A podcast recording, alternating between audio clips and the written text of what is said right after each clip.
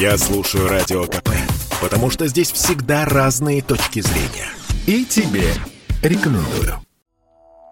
После ряда громких случаев, связанных с нападением бродячих собак на людей, чиновники решили принять дополнительные меры для регулирования численности бездомных животных. Так, в Государственной Думе заявили о подготовке предложений по изменению законодательства, которые позволят решить эту проблему. В частности, речь идет о повышении ответственности чиновников на местах и разработке дополнительных мер поддержки гражданских инициатив, направленных на оказание помощи животным. Как отмечает член Ассоциации благополучия животных Мария Лежнева, в законе требуется Требования прописаны верно, однако не все муниципальные власти спешат их выполнять. Муниципальные власти должны начать э, качественно работать в соответствии с федеральным законодательством, потому что, на самом деле, федеральное законодательство вполне себе рабочее, и в тех регионах, где муниципалитеты начали его исполнять правильно, в соответствии с э, всеми предписаниями и совместно с зоозащитниками, там нет случаев ни покусов людей, ни тем более несчастных загрызенных детей, людей или кого бы то ни было. Поэтому муниципалитеты муниципалитеты должны э, объявлять тендеры, должны находить качественных э, подрядчиков, которые будут работать с животными.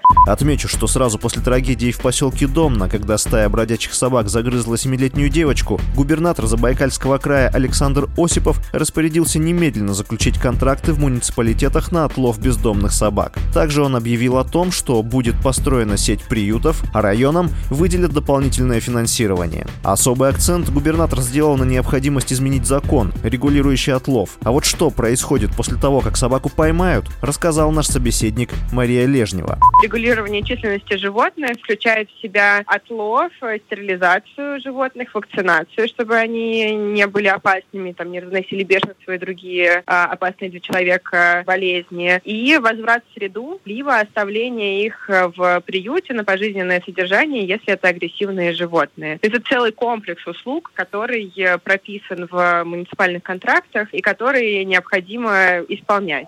Однако после всех проведенных процедур, если животное не агрессивно, то его обязаны выпустить в среду обитания. То есть получается, что это все тот же бродячий пес, но с прививкой и как бы добрыми намерениями, что может быть совсем не так. Зоопсихолог Марианна Гладких поясняет, что потенциал собаки может определить только специалист, а поведение животного в стае очень сильно отличается от поведения в приюте должно проводиться по единой методике, а не на глазок, которая бы действительно показывала поведение собаки в разных ситуациях. Часто в приютах они бывают, ну скажем так, ошарашены произошедшим, да, не всегда проявляют те свои качества, которые на самом деле в них присутствуют. Второй момент, естественно, что это должен делать специалист с определенным образованием, ну и опытом, да, а не всегда работники приюта имеют требуемое базовое образование. Дело в том, что поведение индивидуального животного очень сильно отличается от того, когда она находится в группе. Собаки это стайные животные, да? Соответственно, поведение стаи будет определять поведение отдельного индивидуума. Они будут там искать пищевые ресурсы, что-то там охранять, ну какая разница,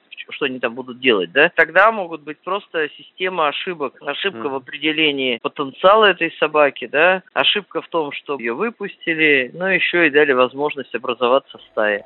Учитывая то, что отстрел бездомных собак запрещен, получается, что приют, выпуская животных обратно в среду обитания, вроде бы и выполняет условия муниципального контракта, но допускает появление бродячих собак на улице вновь. Кстати, большая часть которых — это бывшие домашние любимцы. Василий Воронин, радио «Комсомольская правда». Спорткп.ру О спорте, как о жизни.